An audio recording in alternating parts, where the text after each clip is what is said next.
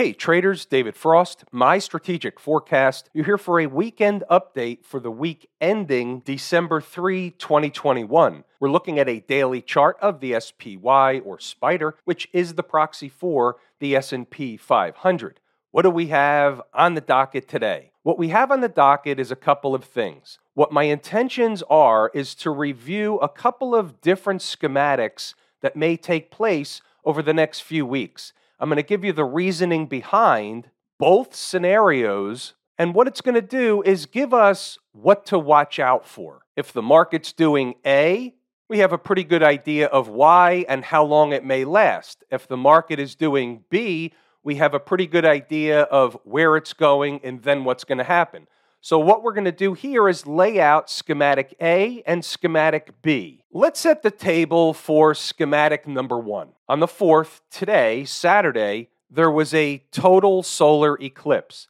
Now, we're going to call that tinfoil hat event 2.0. The last tinfoil event we had was right in here. Now, it didn't immediately shift the market, but we can see a shift. Now, whether that was the reason or not doesn't matter. Whether it's an excuse or not doesn't matter. We're just going with things can happen around those events. They don't have to happen. We're not making trades based on the fact that they might happen. We're just aware of them because if they do do something material, we have an idea of what's going to happen next. And I'll get to that in a moment. As an example, look at a 15 minute chart from Friday. In the last 15 minute candle of the day, the market ran up like a bat out of hell. Why is that? Well, we can attribute it to the trick, trap, fool, and frustrate crew. That's number one. Maybe it was the 449.75. We've seen that on the chart before. We'll get back to that later. But maybe, just maybe, it was buyers in anticipation of a shift in trend from at least a short term basis because of the tinfoil hat event number two. If that's the case, we're back to the daily chart. If that's the case, we can expect the market to have some kind of a relief rally from the recent sell off from the recent highs. We could say that Monday would be on time. Now, let's look at it this way the market's job is to make as many traders and investors feel like fools as much of the time as possible. You'll hear plenty of things like, it was a buying opportunity. You have to buy for the next leg higher. All that stuff will come out of the talking heads in the media. But essentially, what's likely to happen if they do rally for, let's just say, a week or two, or maybe even longer. And when I say rally for a period of time, it doesn't mean the market's up every day. It doesn't mean they have to make new highs. It just means you have a relief rally and they found a low for a while. They'll go up, they'll come back to retest, they'll go up again. That's the way it works. But if they do that, what they're really doing is they're sucking the bulls back into the market, making everybody believe the sell off or correction is over.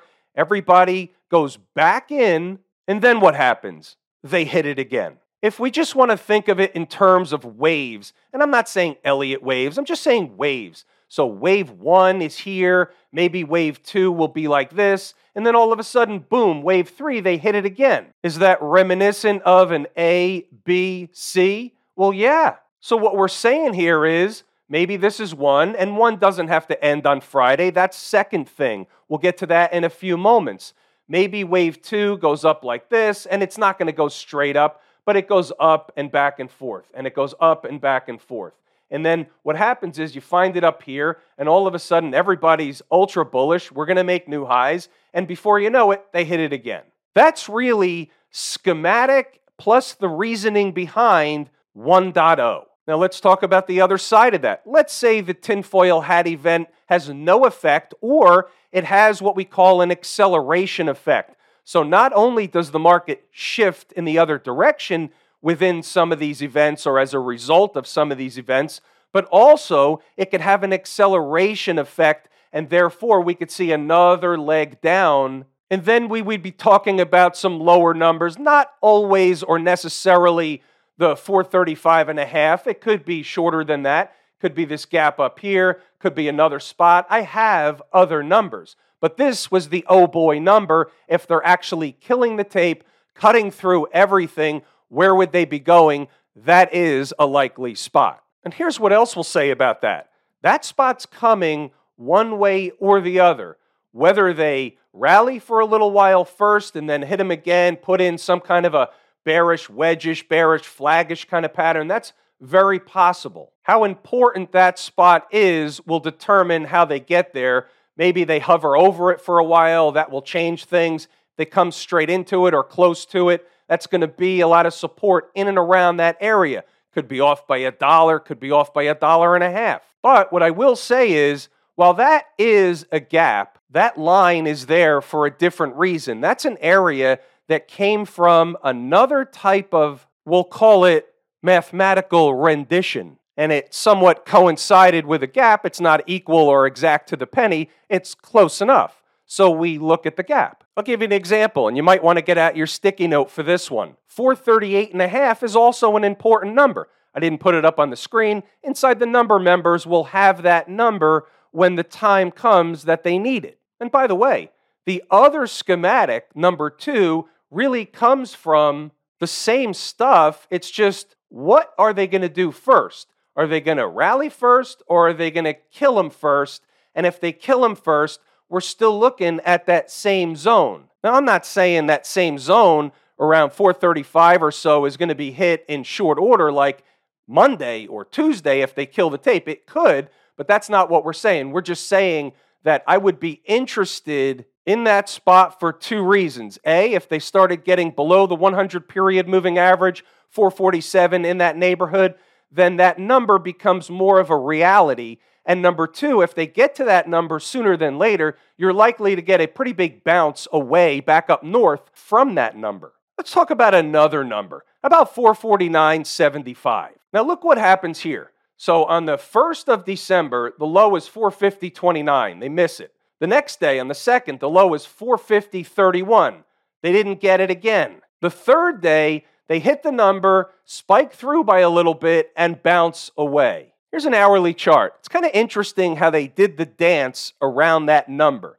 So here's what I want to point out. If you take the low here, it, this is the low, not this. So the low here is 450.29 and you take the low here when they missed it again, and that low is 450.13. And then you take the low from Friday, which is 448.92. They spiked it a little bit. That's normal garden variety behavior. But if you take those three numbers, average them, what do you come out with? How about 449.78? There's nothing we can do with that information. I just find the numbers, numerology, how this stuff works really, really interesting. They come up short, they come up short, they spike it through, and all of a sudden, those three numbers average three pennies above my number. Now, think about this for a second. If they hit the number back here on the first, look at the tremendous bounce away you got from that. Now, the fact that they hit it later in the day on Friday prevents at least me from taking that trade at that number while they're killing the tape into a Friday afternoon. Later in the day, in that kind of scenario, you're really in an anything goes scenario. If you take a trade, you don't have enough time and you're going to end up holding something over the weekend or taking a loss on the trade if it doesn't bounce back right away. So you really need enough time on the clock to take a trade like that at a price like that. Still goes to show you it was important. Whether it was 450 on the nose, the big fat round number, my number was slightly below. I just find it interesting nonetheless. The other thing that happened, let's go through everything. So essentially, they really did come into a former breakout area, that's right here, and they did bounce up. They did close above it. In addition to that, they closed above the 50 period moving average. There are no accidents or coincidences. Look at this. The 50 period moving average is 453.31. The closing price is 453.42. Just to prove a point, last minute of the day, this is a one minute chart. The market ran down to a low of 453.21, but closed back above also that 50 period moving average. No accidents or coincidences in the market. I'll give you another one while we're here. Big breakup candle, one minute chart. The low, 449.82. Here's the low of this candle, about 449.81. They run a test of a breakup candle low and take off to the upside relentlessly into the close. Easy trade. Just kidding. By the way, just to answer a quick question, because I know what some of you were thinking, well, I'll just pull up a one minute chart and do that. Well, that doesn't work all the time because another chart might be, as I say, in operation. What if they're in the process of running a test of a breakup candle low on a 15 minute chart or a 30 minute chart or a 60 minute chart and it's far away from that breakup candle low on one minute chart? They're not going to stop there, and that's why it's not that easy you have to know which chart is the operable chart. And you're not always going to know that. You're trying to figure it out on a consistent basis, or at least I am. Now, because this is a weekend video, we're going to take a little bit of a different turn in this video, and we'll get back to the norm on Monday. But what I want to do here is take a look at some of the wider held stocks, see what they're doing. Let's check in with their charts to see if they're telling us anything material. We'll start with Amazon. So, from a daily chart perspective, came down with everything else, came into all the moving averages, bounced off of it, closed above this breakup candle low, but there's nothing definitive on this daily chart to say, hey, it's going to bounce up from here or it's going to continue lower. Either way, both scenarios are on the table. Time is more important than price into the moving averages. On time holds a breakup candle low. I would favor the bull case, if any. If Friday's candle looked differently, I might start to call it a full stack. And when you flip over to the weekly chart, you see what happened. They came into the 50 week moving average. That's an important spot. There's a lot of support in here. However, 3285, 3280, 3290 in that neighborhood is a much better location to find some kind of a better low in my opinion. About Apple. Apple's a darling. So Apple's above all the moving averages, but they have a nice little reversal candle from a couple of days ago. A, can Apple be traded against the high on the short side? If a trader must, the answer is yes. Your risk reward is closing daily above that high, and therefore you'd have to exit the trade. I'm not a favored fan of shorting the widest held stock in the market. Some traders like to do that. I don't like to fight the trend. And I don't mean just the trend on the chart. The trend is people want to own Apple. People love Apple. There's Appleunians. I don't want to fight that stuff. Besides, it's still technically in an uptrend. And what do we say about the trend? She's your friend until she hacks your iPhone. Now we go over to the weekly chart, and sure, we're above all the moving averages, but guess what? On volume, she puts in a weekly tail candle. How you doing? Same high number, 170, 30 is the number. And if Apple's going to come down, it's going to start from somewhere. And here, and this is what I always preach, you need to have something to trade against when stocks are at an all-time high. You don't have a point of reference. Same thing with a low. So you wait for a sign and or signal of a trend change.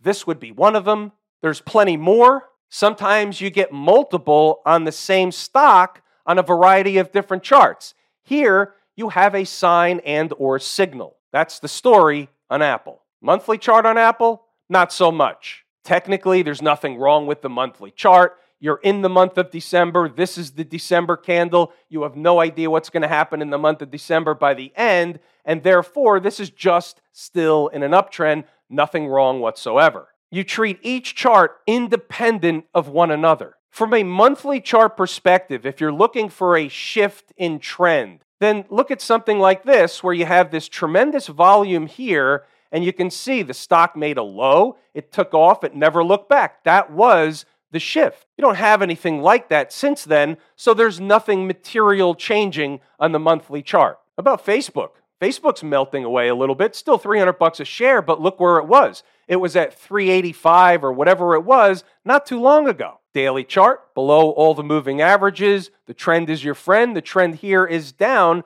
We're in a sell the rip environment until or unless the trend changes back up. That goes for a variety of different stocks. It goes for the major markets depending on what chart you're looking at. If the trend is down, we're in a sell the rip environment.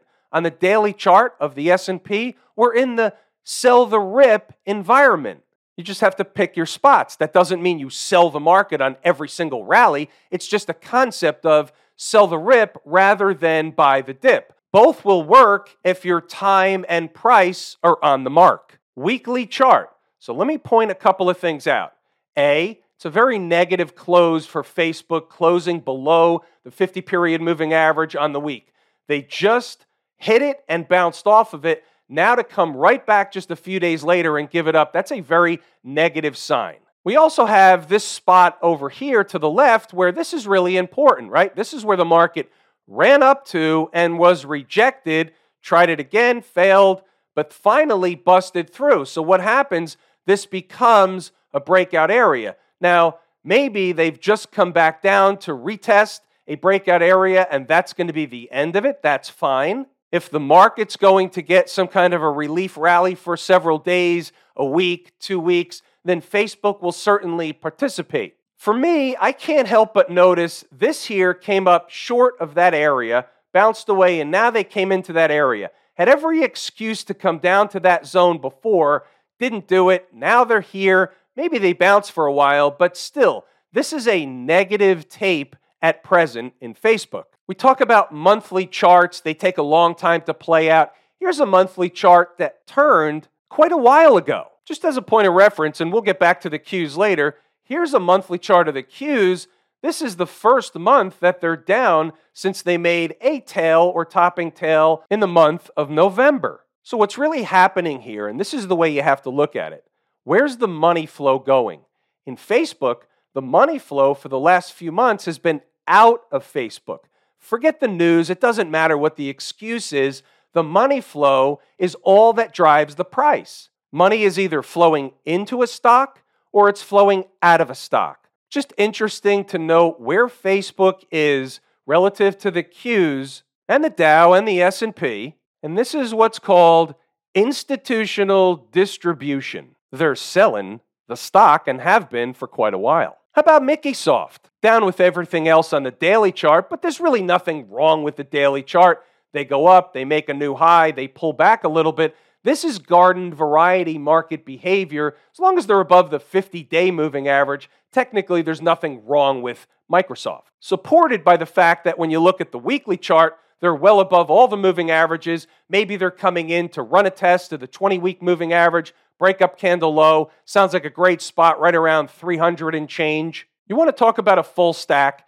If I draw a line from the last time Microsoft made a high and pulled back, coincides with this breakup candle low, coincides with the 20 week moving average. So, from an intra week perspective, and this is kind of how you uncover things that make sense. Remember, this is common sense market analysis. So let's look at some numbers. Let's do this one in real time. The breakup candle low is around 306 and a half. This pivot high is around 305.84. It's the same number. It's around 306. The 20 period moving average is slightly above. Remember, this is a weekly chart. So let's just say intra week they came down and they spiked through the weekly period 20 moving average. That's fine. That's normal garden variety behavior. Closing a week below or above it is what really counts. Spiking it is normal. Then you also are close to a big fat round number of 300. So now let's just pick out 300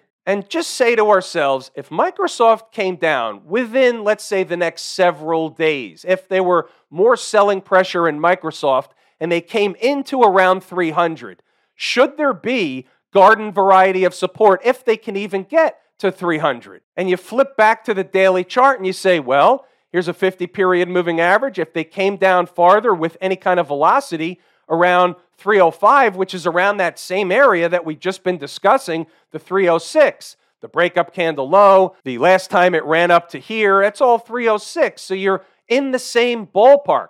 Here's a gap down here. What's the gap? 296.31. There's a couple of different ways to look at this. So I'm going to give you the way I'm looking at this. Where price is today. Let's say they came down toward 300. We're just doing the hypothetical exercise, but this is the mindset of how this stuff works. Not all the time are they going to come into and spike through 300. Sometimes they'll come up short 303, 304, 305, 301, and they fake everybody out. They never get to 300. It's kind of like coming up short of a gap. They bounce away, and then they come back to it later but they screw the people waiting for 300 on both sides. the ones who were short waiting to cover at 300, the ones waiting to buy at 300. So both factions of traders get screwed when they do that. So if they were going to do that, and you know I'm going here, if they were going to do that, what's the number? There's two. You're going to write these down. We're going to track it for fun, see what happens. If the thing bounces away and doesn't come back for a while, it's not going to matter. But we'll just see what happens as a just in case, or we'll leave it on the chart for a while and see if we can remember to check back with Mickeysoft. 302.75, 300.39.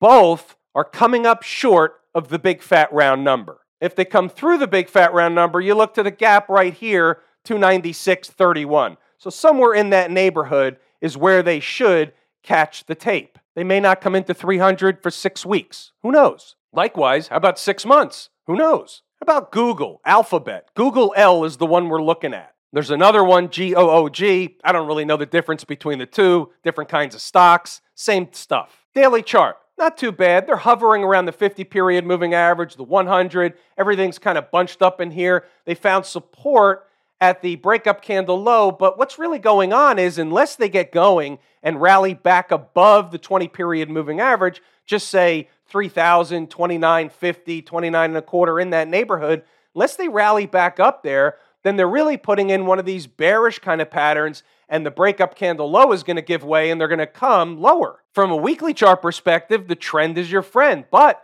watch that 20 week moving average. If they give up the ghost and give up this breakup candle low here at 2708 and change, then look out, Irene. But that's not what's happening now. We treat each chart independent of one another. This is not really a chart that has a ton of institutional distribution you had one down week, and that's really it. What about the bank stocks? Now, we look at the XLF, but maybe we'll look at a couple of individual stocks like Bank of America. So they fill this gap down here. It was already filled, apparently, but they're doing the same thing. They're hovering, they're making a bearish, kind of flaggish kind of thing under these moving averages. Now, note this you've got a 20 period moving average that's about to cross over the 50. So that trend is changing. It really has changed, being above the 100 and 200, but below the 20 and the 50. So you're really in a downtrend right now in terms of the daily chart. But in the weekly chart, you're first approaching the home base or 20 week moving average, which is also the same routine. So are they just coming back to run a test? Here's a 20 week moving average. Here's a former breakout area. The market ran up, rejected, ran up, finally broke out, coming back to run a test, coinciding with a 20 week moving average. So you have to be careful. If you think the market's just going to collapse out of nowhere, they're going to pull the rug out, open the trap door, and everybody short makes a ton of money. That's not the way it works. It's hard to kill a bull. From a weekly chart perspective, this isn't an uptrend. You have money managers that are plenty willing to buy the 20 week moving average. They're not looking at the news, it's automatic buying. Could also make a case that the Bank of America weekly chart is really coming into a full stack situation. Keeping on, keeping on. The monthly chart. So you have a big breakup candle low. The low happens to be at 42.33. So let's just do another exercise. We'll say 42.50 for argument's sake, and then we'll, let's backtrack. Weekly chart, spike through the 20 week moving average, 4250, give or take, seems like a good spot. Still have the characteristics of the run up and then the breakout above and the come back to test, kind of spike through the 20 week moving average, go a little bit lower than the breakout area. Same thing that happened to the SPY by chance. And they still closed above it by Friday, didn't they? Then you come over to the daily chart and you have a 100 period moving average there around that same spot. So all of a sudden you start to see why on a variety of different charts there should be garden variety of chart support around 4250, 42, somewhere in that neighborhood for Bank of America. Put that on a sticky note. I realize this video is getting a little stretched, so we'll get back to the indices. Take a look at Camp IWM, what's going on over there. So it's same routine as the other markets, only this one is worse. They're leading the charge on the downside. What you had in the IWM is a bona fide failed breakout. I mean, there's your failed breakout. So the market goes sideways for a long, long time. We talked about this one for a long, long time. And then all of a sudden, It was breaking out, big breakup candle low, gave it up, closed below it immediately, right into the moving averages, and then gave up the moving averages. So, can they bounce back up to try and recapture the moving averages? That's naturally what will happen at some point in time. Whether or not they go slightly lower first, they will try and fight back at some point to that convergence of moving averages right around, oh, by the way, a big fat round number of two and a quarter. But if you just looked at this market and compared to the other ones and take into consideration what I say all the time, this is my favorite market leading indicator. Why is that? Because it works as a leading indicator. Unless they recapture those moving averages on a weekly basis, there's trouble in the IWM, and the IWM is not going to go down and have the other markets go up. That's not the way this works. It's all the same market. They're all going to go down together. They all go up together, not necessarily to the same magnitude. And yeah, there's anomaly days here and there. But for the most part, that's what happens. Back to the daily chart, are they going to try and rally back to recapture or at least run a test of the convergence of the last two moving averages in this sequence? The 200 and the 100? And the answer is absolutely they are. And while they're doing that, and think about this for a second, they're about 10 points away. 10 points is a long way in the IWM. So, in the process of going back up to those moving averages, maybe through them, maybe try for the 50 period moving average, maybe get all the way to fill this gap. Guess what? You go fill this gap. What is that? It's about halfway home. Guess what? That's garden variety. Doesn't mean it's going to happen, but if it does happen, it's still part of the way the market works. And regardless of where they're going, if they're bouncing up to these moving averages or fill the gap, while that's happening, everything is bullish. Everything is fine. You're thinking that everything is fine because that's what they're telling you. So, guess what? The bulls come out of the woodwork, buy the market, we're going to make new highs. 2022 is going to be fantastic. All that stuff on up days will be said by the talking heads. That's the way it works. The market influences the conversation, obviously. But this is what's not obvious the conversation influences what you do. Even though you watch the videos, you hear the numbers, you see the numbers, you know the numbers, you're still going to be influenced by the folks on TV. That's just the way it works until you tune them out. Why do you tune them out? Because they don't know anything. Out of 100 people they parade on TV, three know something, 97 know shit. Let me give you an example. This is true as the day is long. The other day, the folks over at CNBC paraded somebody out to talk about exchange traded funds. She was a CEO of a fund company. Doesn't matter how big it was, how small it was, or even what the name was. Here's my point she was young. So a couple of things occur to me. A, let's find out where else she's been. And B, she's never seen a bear market. She doesn't even know what it looks like. But go with me on this. So I look her up, I go to her LinkedIn profile, and I find out about five years ago she wasn't even in the financial services business. Now she's the CEO of an exchange traded fund company of some sort. Come on. No offense, but this is like the 23 year old telling you what crypto to buy he doesn't understand or she doesn't understand, they're going to be wiped out. 90% of these crypto things are going to be worthless because they already are worthless. 10% will succeed. It's a carbon copy of the dot com bubble. Even though it doesn't feel like it, you can disagree. This is the way it works. Folks down at the transportation department, I know we don't look at this chart anymore, it's skewed, but it doesn't matter. We're going to look at it anyway because what I have to say has really nothing to do with the chart. What I have to say about the folks down here at the transportation department is look at yesterday and then look at Thursday. So you have Thursday as an up day, Friday as not a down day. They scratched out a little bit of a gain. My second favorite market leading indicator, A number one canary in the coal mine. 50 period moving average bounced off of it. You go back to something we talked about earlier in the video tinfoil hat event over the weekend. Maybe there's a trend change. Maybe they bounce the market for a little bit. Were the transports signaling ahead? Maybe so. Here's the IYT. Now it was down a little bit, one third of one percent, but the S&P was down eight tenths or almost nine tenths of one percent. So still outpacing or outperforming the S&P. It's interesting. What about the Q people, the folks out in Silicon Valley? Check this out. So 382.78 was a number we've had on here for a long, long time. What does that represent? It represents them running up to this area, the same thing we keep talking about, this area, and getting rejected. Well, guess what?